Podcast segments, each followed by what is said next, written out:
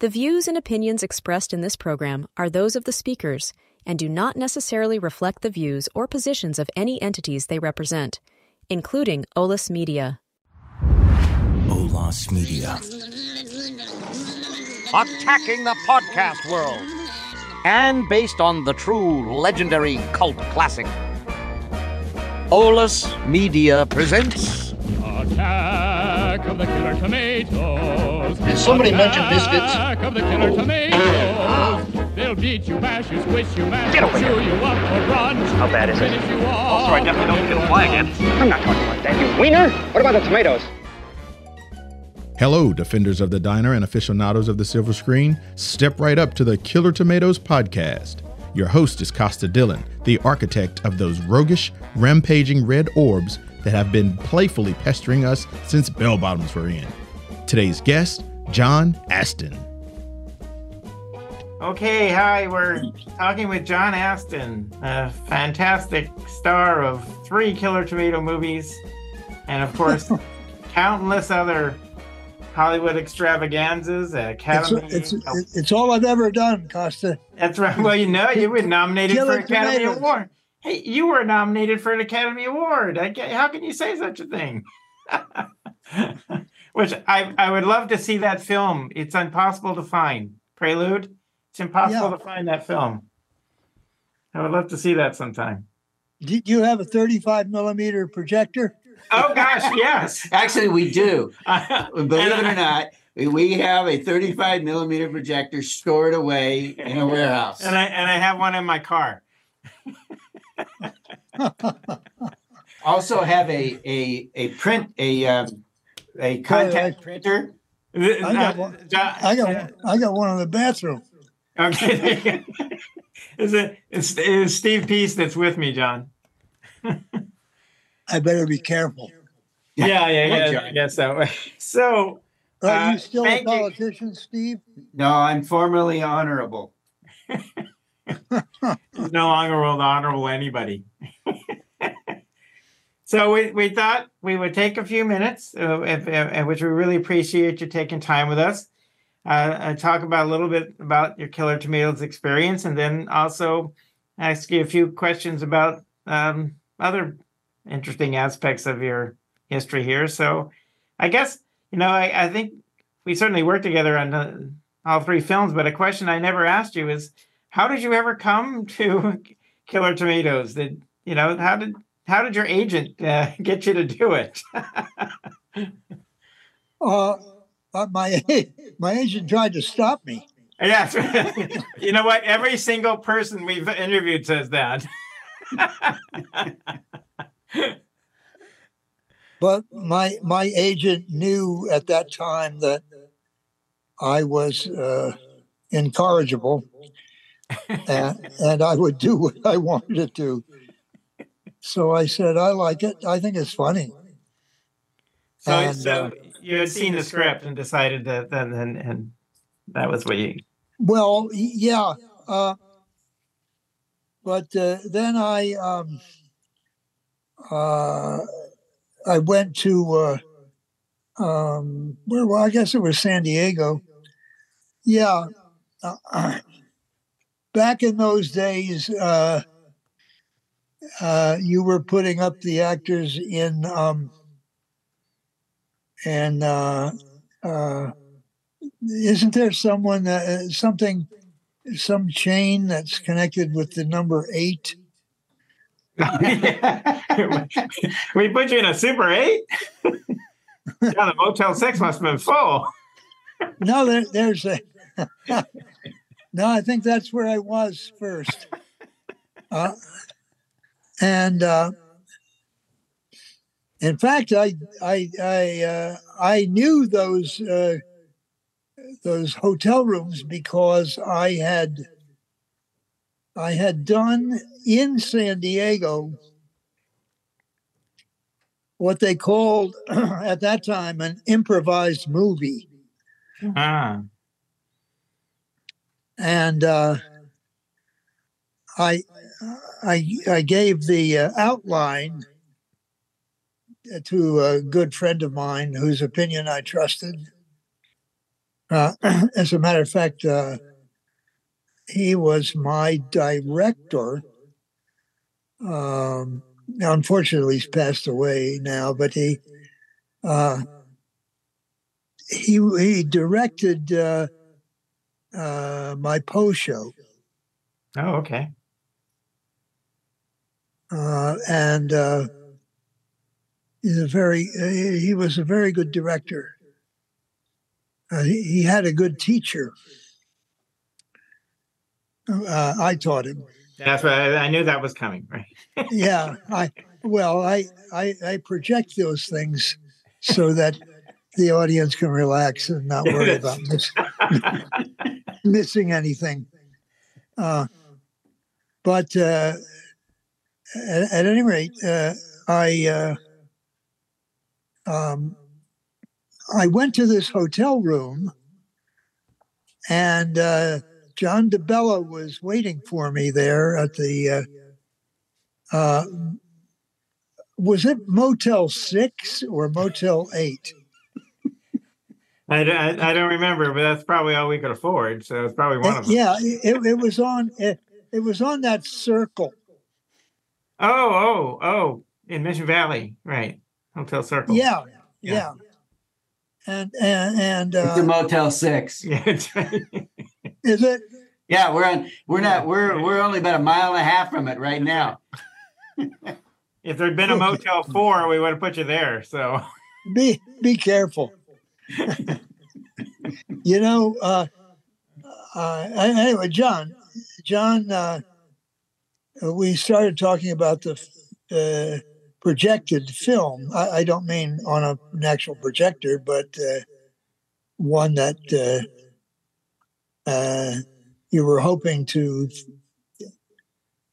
uh, bring into being, Mhm. and uh, that's that's what they call it, bringing it to, into being. I don't know what what what the hell I'm saying, but any, anyway, uh, I I said, uh, John, shouldn't I? Uh, th- this is a funny film, but I uh, I should probably take a look at the first one uh, to get an idea of what you're looking for. And he said, uh, "No, I don't think so."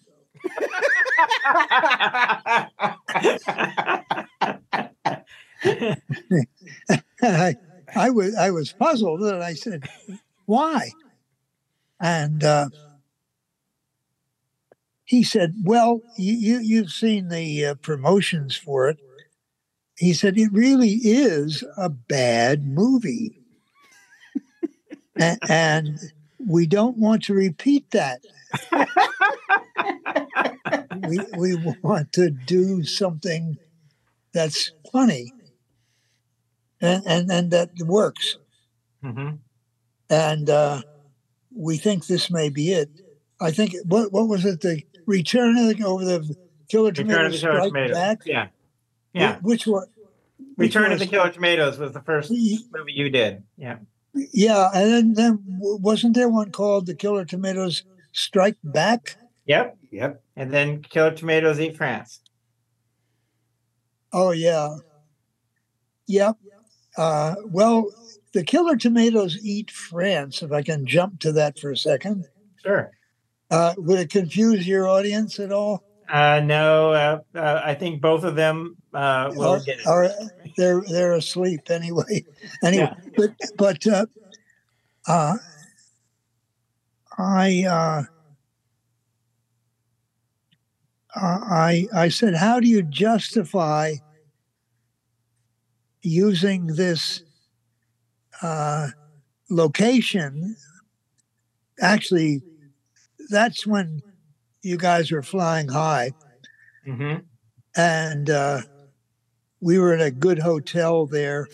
Doesn't remember anything about the movies, just the hotels we were in, right? we we were uh, uh, we were shooting in this mall, yes. which was actually within walking distance of the hotel. hmm And I I said, Isn't this supposed to be about France?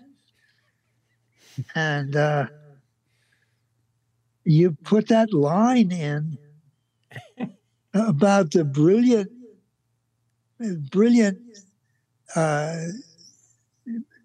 uh, craftsmen and women who were able to duplicate perfectly a mall that w- existed in San Diego, California, Right. and Yes. to in- build, in it in France. Yes.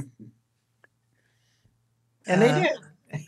Yeah, and I I thought that was highly amusing. I Well, want, to, I want to point out that was before Disneyland was That's built in. France as That's well. right. And since then, they've torn that mall down here in San Diego, so it's not even there anymore. So Oh, really? Oh, Yeah. so now you have uh, an historical uh, that's right. o- object. We do. We do. People can watch That- it for its history. So, so you wanted to do the film because you thought it was funny, which is great, you know. And I, I think I've told you that, um, you know, I, I really liked the movies Evil Roy Slade and Viva Max you did with Jerry Paris. Um, eh, they're, they're kind of obscure films now, but they're among my favorites. So I think that. Do you think that that kind of um, humor that you got exposed to in those movies has uh, helped helped uh, your attitude towards looking at what this film was going to be? No, well, thank you for answering that. I was really hoping I could somehow equate my skills to Jerry Paris, but never mind. no, you you're unique, Costa. Thank you. There, there ain't nobody like you. Uh, And I, and I appreciate that. and uh, you know, I'm I lean a little bit toward that because my late sister-in-law uh, was from Greece. Ah, She uh, she and her brother, uh, well, her parents. I think she was the first. Uh, she spoke almost no English when she arrived, and never lost her accent, but was a a a. Uh, I say. I said. I, I guess. I did. I say my late sister-in-law. yes. Yeah. She's uh she's one of the loveliest people I I ever met, actually. And uh um we miss her terribly and uh then her uh her husband, my brother, died not too long after. Yeah, just uh, last last year, right? Yeah, Yeah, he was a he was a professor at um, somewhere in California, right? Um, yeah, yeah. He was the uh, he was the founder and um, and uh, uh, I guess the first holder of the chair uh, that ran the Higher Education Research Institute. Uh, he did a lot of uh, um, research in higher education. In fact, he was probably, uh, for a number of years, he was the um, most often quoted, uh, the sort, sort of the number one guy in uh, evaluation of uh, higher education. so and, Uh, and your your your father was wasn't he also uh, he was the head of Well, uh, yeah, well, Bureau of he- he Standards? Yeah. Uh, yeah, my dad was a, a scientist, uh, originally a researcher, uh, but eventually uh, he uh, actually he and his colleagues uh, uh, were uh, actually, uh, I, I would say, instrumental in uh, uh, the Allied victory in World War II. Hmm. Uh, they they developed a weapon that uh, uh, different different versions of it now uh, are are used, uh, but it, it was uh, uh, a well kept secret for a few years after after World War II. They they didn't want anyone to know that we could do it. Uh, I know it, it was my father's mission uh, in uh, late in 1944. Uh, uh, no, the when um, yeah, yeah, it was in 44 uh, to go to Great Britain and uh, where the head of U.S. Ordnance was. Uh, I mean, the guy who ran ran it. Mhm. Uh, uh, a general named Spaatz. S P, I think S P A A T Z, something like that. Uh, I know there's a uh, there's a street in Florida. I think that's named for him, an avenue. Anyway, he uh, Spaatz was afraid to use it because uh, he was afraid a dud would be picked up by the Nazis and uh, uh, would be used against us. Hmm. And uh, he offered to mail one to Hitler. and uh, he said there's no way he'll be able to duplicate it. And uh, Spaatz was still afraid to use it. He he uh, got in touch with George Patton, the general, hmm and Patton said, "Sure, I'll use it." Actually, it was a um, uh, it was a, what, what at that time it was a, a transceiver Ah, uh, that would um, uh, let the uh, person who fired a weapon know where the projectile was, or they could set it uh, to go off when it was near the target, uh, so it did, didn't have to hit the target. And uh, so it was like an uh, early smart bomb. yeah, So here's my question. eh, You know, your your father was this, you know, pretty well known scientist, and your your brother was this uh, esteemed uh, professor. Uh, what did they think when you decided to become an actor? Uh, well, it's I I can't uh, I, can't tell you. you can't tell me, or you don't know. No? I I I I remember when I told my father. yeah. I, I at this time I had a scholarship to a college in Western Pennsylvania as a Mhm. math major, Ah. and uh, I loved the discipline of math. I I I uh, I could very I very easily have been happy as a mathematician, Mm. but uh, somehow accidentally I it's a it's a long story which you don't want to hear, but I I tried to get out of taking English and. Uh, I would lose my scholarship because English was required. Hmm. I'd had a, an unfortunate experience in high school with an English teacher who um, didn't like my book report on Moby Dick. And uh, called me a cretin.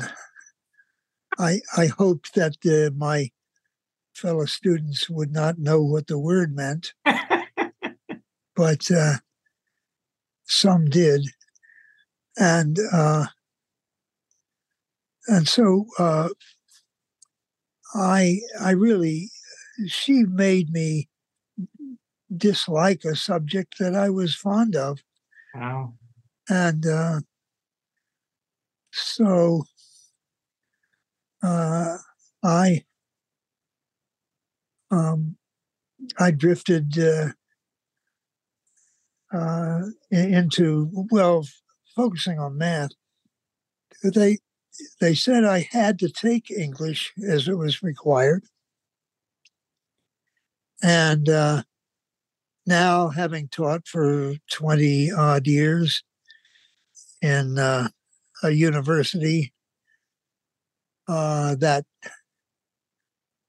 specializes in uh, uh, technical stuff uh, more than, uh, and they have a great hospital. Uh, but uh, they they they admit students um, occasionally who aren't very good at there, there may be quizzes at math but they're not very good at constructing a reasonable english sentence and uh, it's very difficult to read their papers i finally I, I finally abandoned the idea of papers because it took me so long to write the corrections up uh, uh, for them to see what they might have done. Uh, I decided to do exams that uh, uh, were more like a uh, a science exam uh, where you didn't have to do much writing. So, so you Uh, just, but what led what led you to acting? Oh, is that what we were talking about? Well, that's kind of where we started, but yeah, it's all right. Yeah, yeah, that's right. Well, uh, uh, I, I got, I, I, I went to the English professor and I said, I don't want to take your subject. I don't think it's it's a very good subject. And uh, he said, Well, it's required. I said, Yeah, that's my problem. And he, he, he said, Well, tell you what. I said, I don't think it's about anything. I think it's just an excuse to BS. And he he said, I'll I'll make you an offer here. He said, um, every once in a while, I'll give you something to read. And it won't be too long. You won't have to spend too much time on it. But I want you to tell me if you think it's about something and that, you know, there's some reason to write it. And uh, the first thing he gave me was uh, uh, uh, what's the uh, um, Joseph Conrad, the Heart of Darkness. That's what he gave me. Uh, is it about anything? Oh my God! I, I, I read it. I went back and I said, "Say, this is really about something." He said, "Yes, there are more that have that characteristic." And he, Ah, he gave me something else. Uh, and I, I became became a Conrad fan at that time. I'd never read any any Conrad at that point. My my mother probably read every book that was ever written.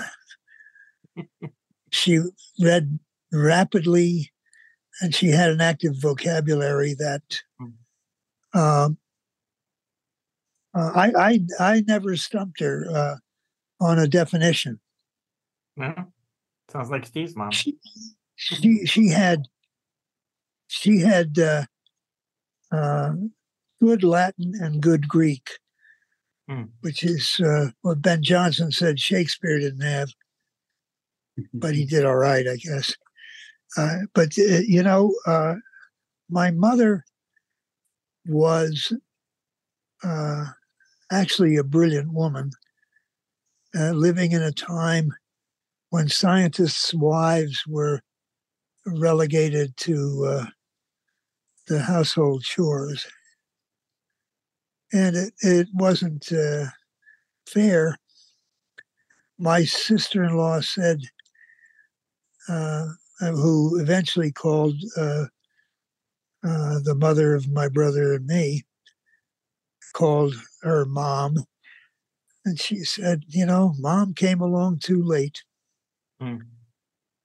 Uh, but uh, at any rate, uh, she had interested me in, in literature and drama and so on uh, for uh, uh, you know f- uh, f- uh, for a number of years before I oh right after I learned to read. In fact, I, I remember I, I I became interested in Poe because she told me the story of uh, the murders in the Rue Morgue, and then gave me uh, the purloined letter to read, and I, uh, I, I didn't know the, all the words. I must have been uh, ten or eleven at the time. I know I wasn't twelve at that point, uh, because I I still remember the room I was in when I finished reading the purloined letter. It stunned me Hmm. and uh, uh, remember looking around the room to see if there was some place where I could put a purloined letter. But your dad was a scientist. yeah. Did you model Gangreen after your Yeah, dad? there you go. Right. No. So anyway, actually, during my high school years, I uh, I, I was not a happy camper in high school, and uh, my dad tried to uh, interest me in um, in in in the, theater and uh, joining the drama group. I said, "Oh, come on, Pop! I don't want to mess around with all that stuff." You know. and He said, "Oh, okay." uh, but the uh, eventually, uh,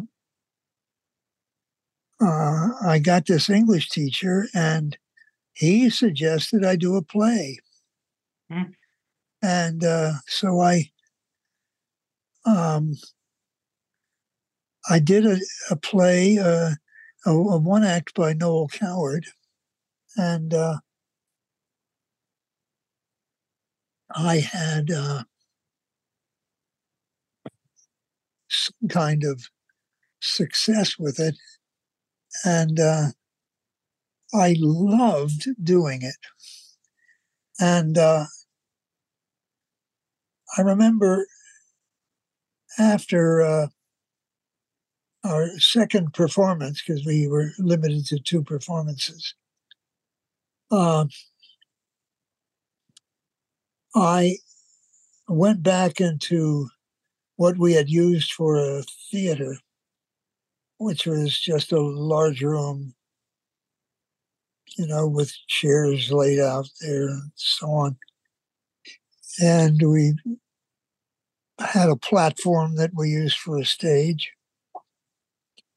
I went through the entire play uh, all by myself and uh,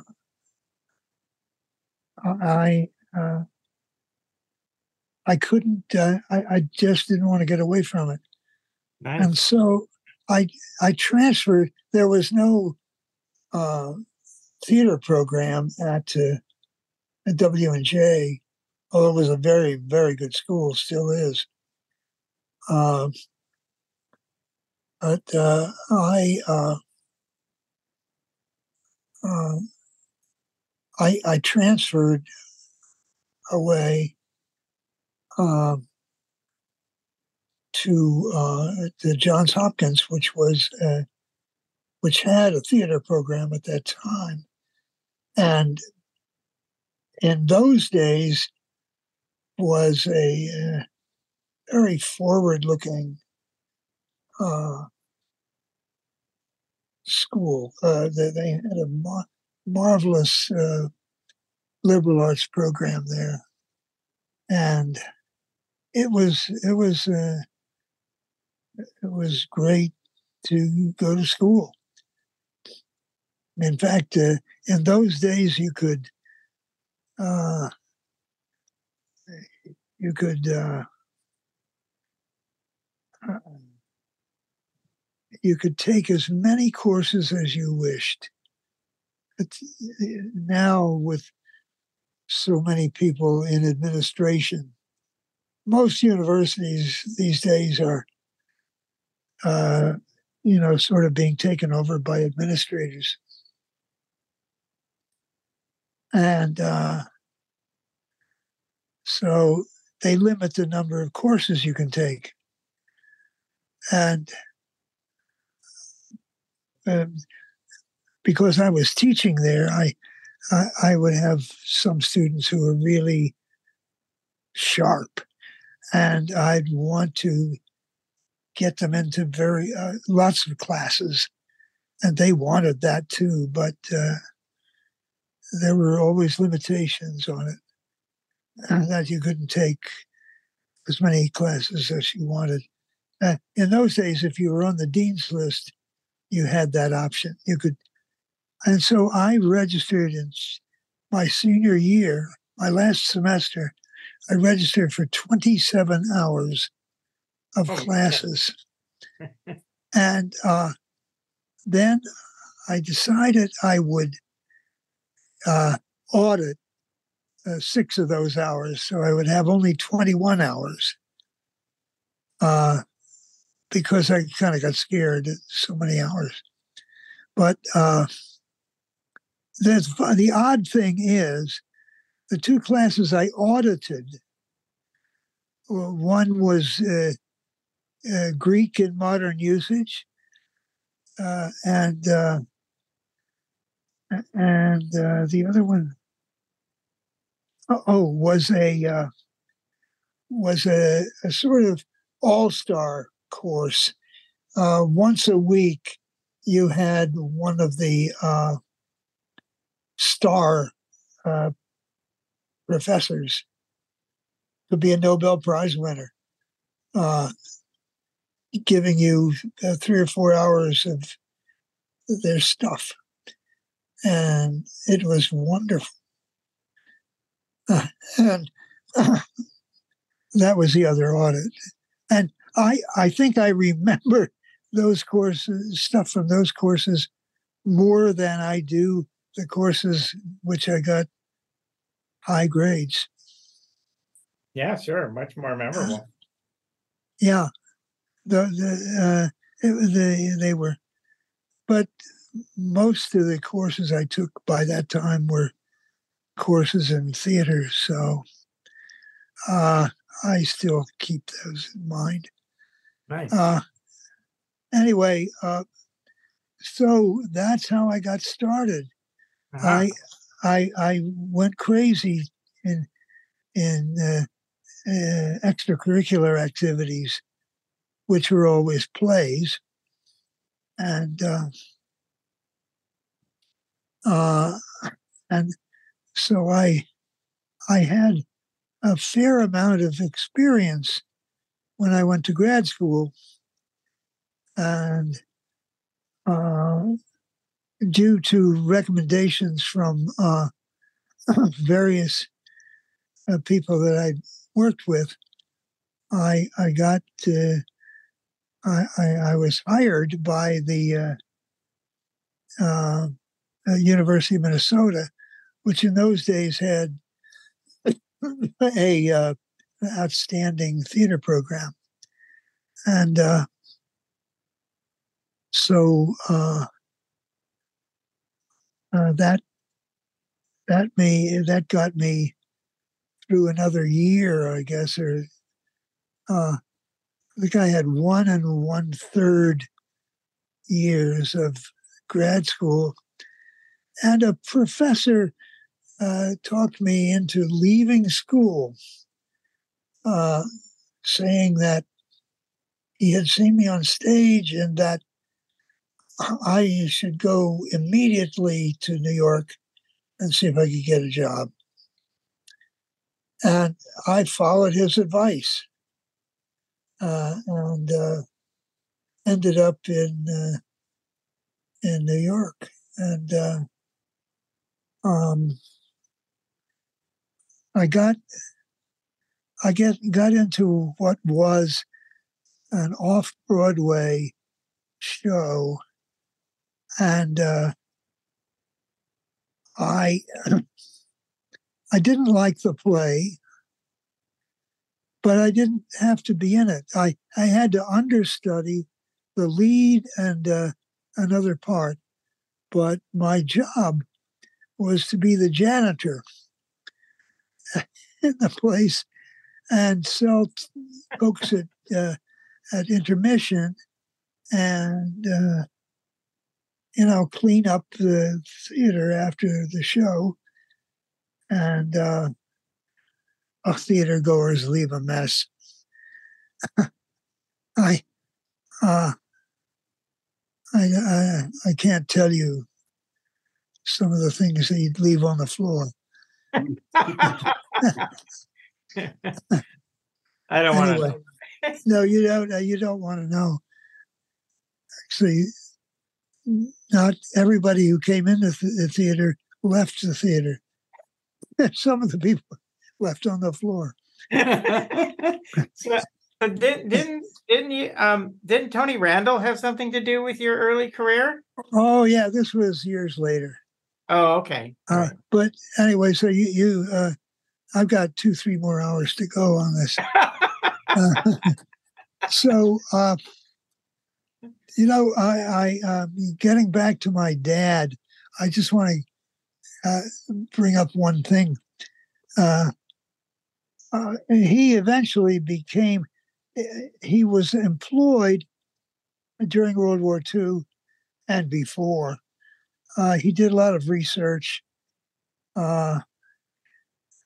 Uh, he was the first person on this earth to use telemetry because he he was uh, uh, he would send up weather balloons. He and a, a colleague would send up weather balloons, and uh, they uh, developed a transceiver to uh, uh, send uh, uh, respond to signals from Earth and uh, and send back information on cosmic rays. He was interested in in that. Uh, That was in the 1930s, uh, and then in the 40s or or late 30s, actually, uh, he he was very much an anti-fascist, and he believed that what was happening in Nazi Germany could uh,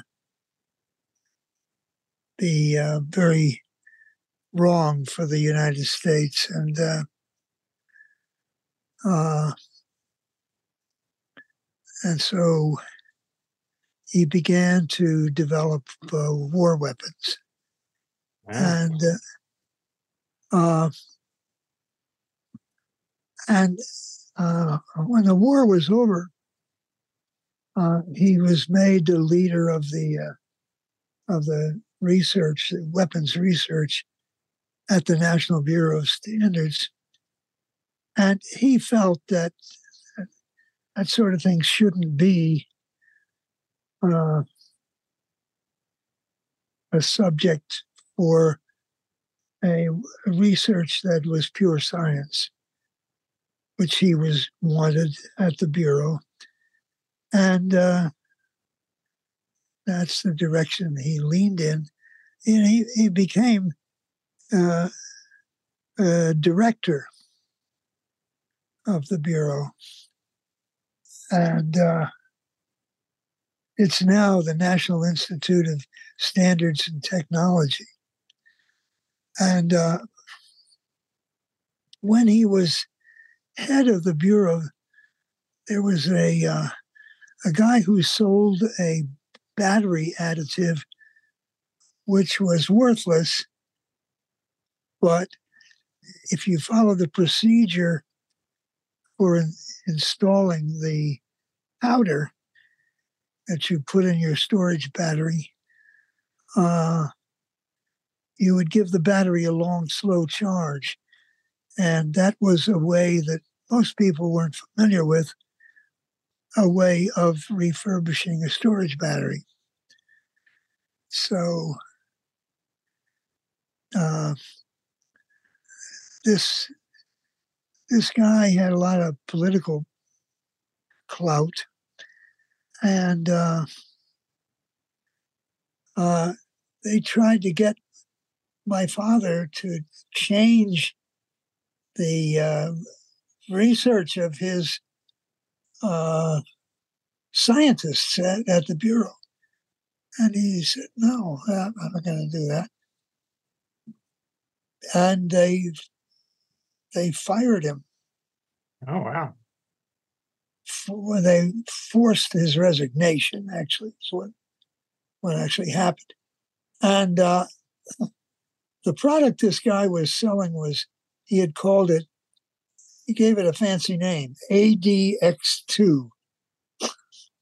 and you put ADX2 in your storage battery, and be sure to give it a long, slow charge. And uh, your battery will be restored. So it had satisfied users. He tried to explain that, but nobody wanted to listen to him. Uh, and uh, at any rate, he, uh, you know, legitimate scientists uh, uh, were very upset because he, as a scientist, he had a very good reputation and he was, you know, a sort of straight arrow guy, and uh, did things by the book, as it were, by the scientific book, anyway. And uh, uh, you know, he wasn't a uh, a huckster of any kind, uh, and uh, this appealed to the scientists that worked with him and uh, so they uh, banded together and got my dad back to work at the bureau. Wow! And uh, that story is being done now uh, by some very talented people who are at the NIST. And uh, so he's uh, uh, uh he's in this story. I think it's called the ADX2 story. That's what they call it. Oh. But it's been nominated. It's a short film. Been mm-hmm. nominated for a few things, and uh, uh uh, my brother was still alive at that time, and he's in it, and I'm in it, and uh, and uh, our kids helped out with it. Wow, great! Sean and Mackenzie are in it. Yeah, yeah. Mm-hmm. Or, or I, I guess Mac. I'm not sure Mac is actually in it, but he contributed uh, to it certainly. And uh, so uh, uh, but we, it's not really, you know, about us. Uh, although you know the way we look at it, you know, it's our film. Okay, we've taken care of my dad. no, it's great. That's I mean that's remarkable uh, history there. Um, the um, I, I have enjoyed, you know, Costa. Were you there? That one of the times I came down to speak at, uh, um, I said how much I liked uh, Four Star. Four Square. Uh, I'm sorry, Four Square. Oh, Yeah. that's right. Four Stars, the uh, one, at the, guys. one at the Old Republic Studios. Yeah. That's right. Yes. Uh, but uh, you know, uh, uh, I somebody offers you a percentage of a film, and uh, you you they have ingenious bookkeepers in Hollywood. yes. they know how to lose money for a film that doesn't matter how much it makes That's right. they lose money. And so investors don't get the money back Right. uh, unless they're right on the top. Uh, it's a bunch of these people that the, the poor actors right now are trying to strike and get some improvement in their lot. It's tough. Mhm. Anyway, uh, my son Sean is working very hard with the uh, SAG AFTRA people in that in that uh, strike that they have going. They uh, they're noble doing what they're doing. Anyway, uh, but back to Foursquare. Foursquare, the first picture I did, the, the uh, Return of the Killer Tomatoes, Mhm. was that, and uh, uh, I actually made some profit on that. yeah, and Foursquare, I, I, I, I spoke on behalf of Foursquare, saying it's the only company. Now, the more involved with actual production companies, uh, Foursquare became, the less the profits were, and finally, when they worked with Fox, there was no profit. Right. When Fox got to control the books. That's exactly right. Exactly We didn't either, John. We didn't need Did- that. really? Yeah, Oh my no. heavens! We don't know where I that.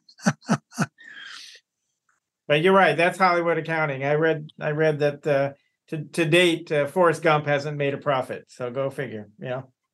Now I, uh, I, I was doing a, I was doing uh, a uh, a couple of spots in uh, uh, a redo of the Addams Family. Uh, that uh, uh, that that uh, that they that, I don't, they had bought uh, a use of all the old scripts. So they had to do some rewriting. Oh. And uh, I gave them a few suggestions. And one of the Fox executives came up to me and he said, Are you interested in doing a uh, show? And I said, If I can create value, yes, absolutely. Hmm. But he digested that very quickly and walked away. do you do you remember the first day on the set that you that with us? Do you remember that day? Parts of it, yeah. Tell I- me I about it. it was at it was at the mansion, at the that, that Yeah, old house. right.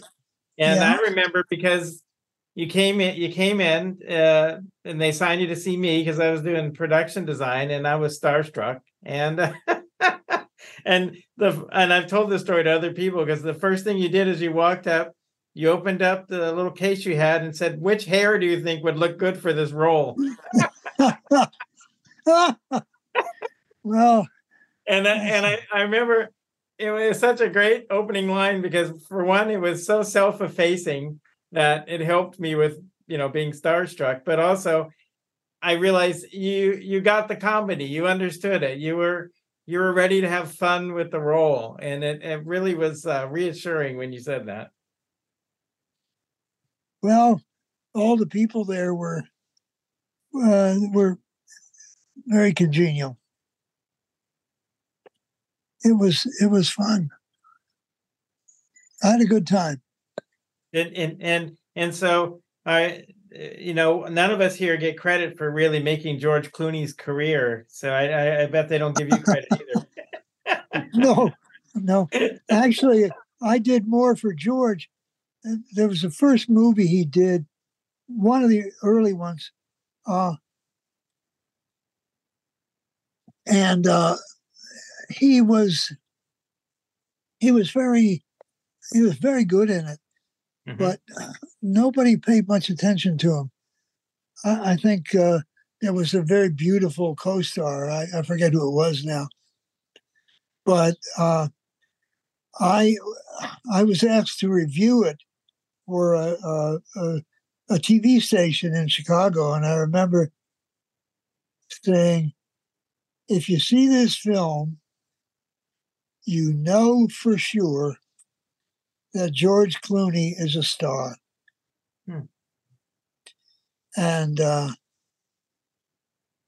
uh, I and I uh, gee, I, I hope he becomes one because I'll look kind of silly if, if he doesn't. I I don't think he's doing that well because I saw him selling coffee machines on TV, so I don't think he's doing that great. And he sells Oh, uh, wine. Yeah. Uh, are, are the coffee machines? Uh, uh, are they good coffee machines? I, I don't know. I don't have one. I, uh, my coffee machine went out on me this morning. Oh, Oh, well, well, there you go. Write, Yeah. write to George Yeah, send him and, a note. and ask him for one. Yeah, dear George, remember the good old days? Yeah, I remember the good old days. It's worth at least one coffee machine. well, yeah, what, he. Anyway, so I went to. I, I went to uh, after grad school. I went to New York, and uh, uh, it was um it was very interesting. The as I say, the first thing I did, I got in this off Broadway show, and it had actually won an award. Uh, and I, but I I wasn't crazy about the play, but uh, you know, I I got I didn't get any money for being a janitor, but I got two meals a day, and I could put a cot down where the audience had been. and, and move the bodies out of the way. And uh, I, uh, uh, you know, uh, I got money.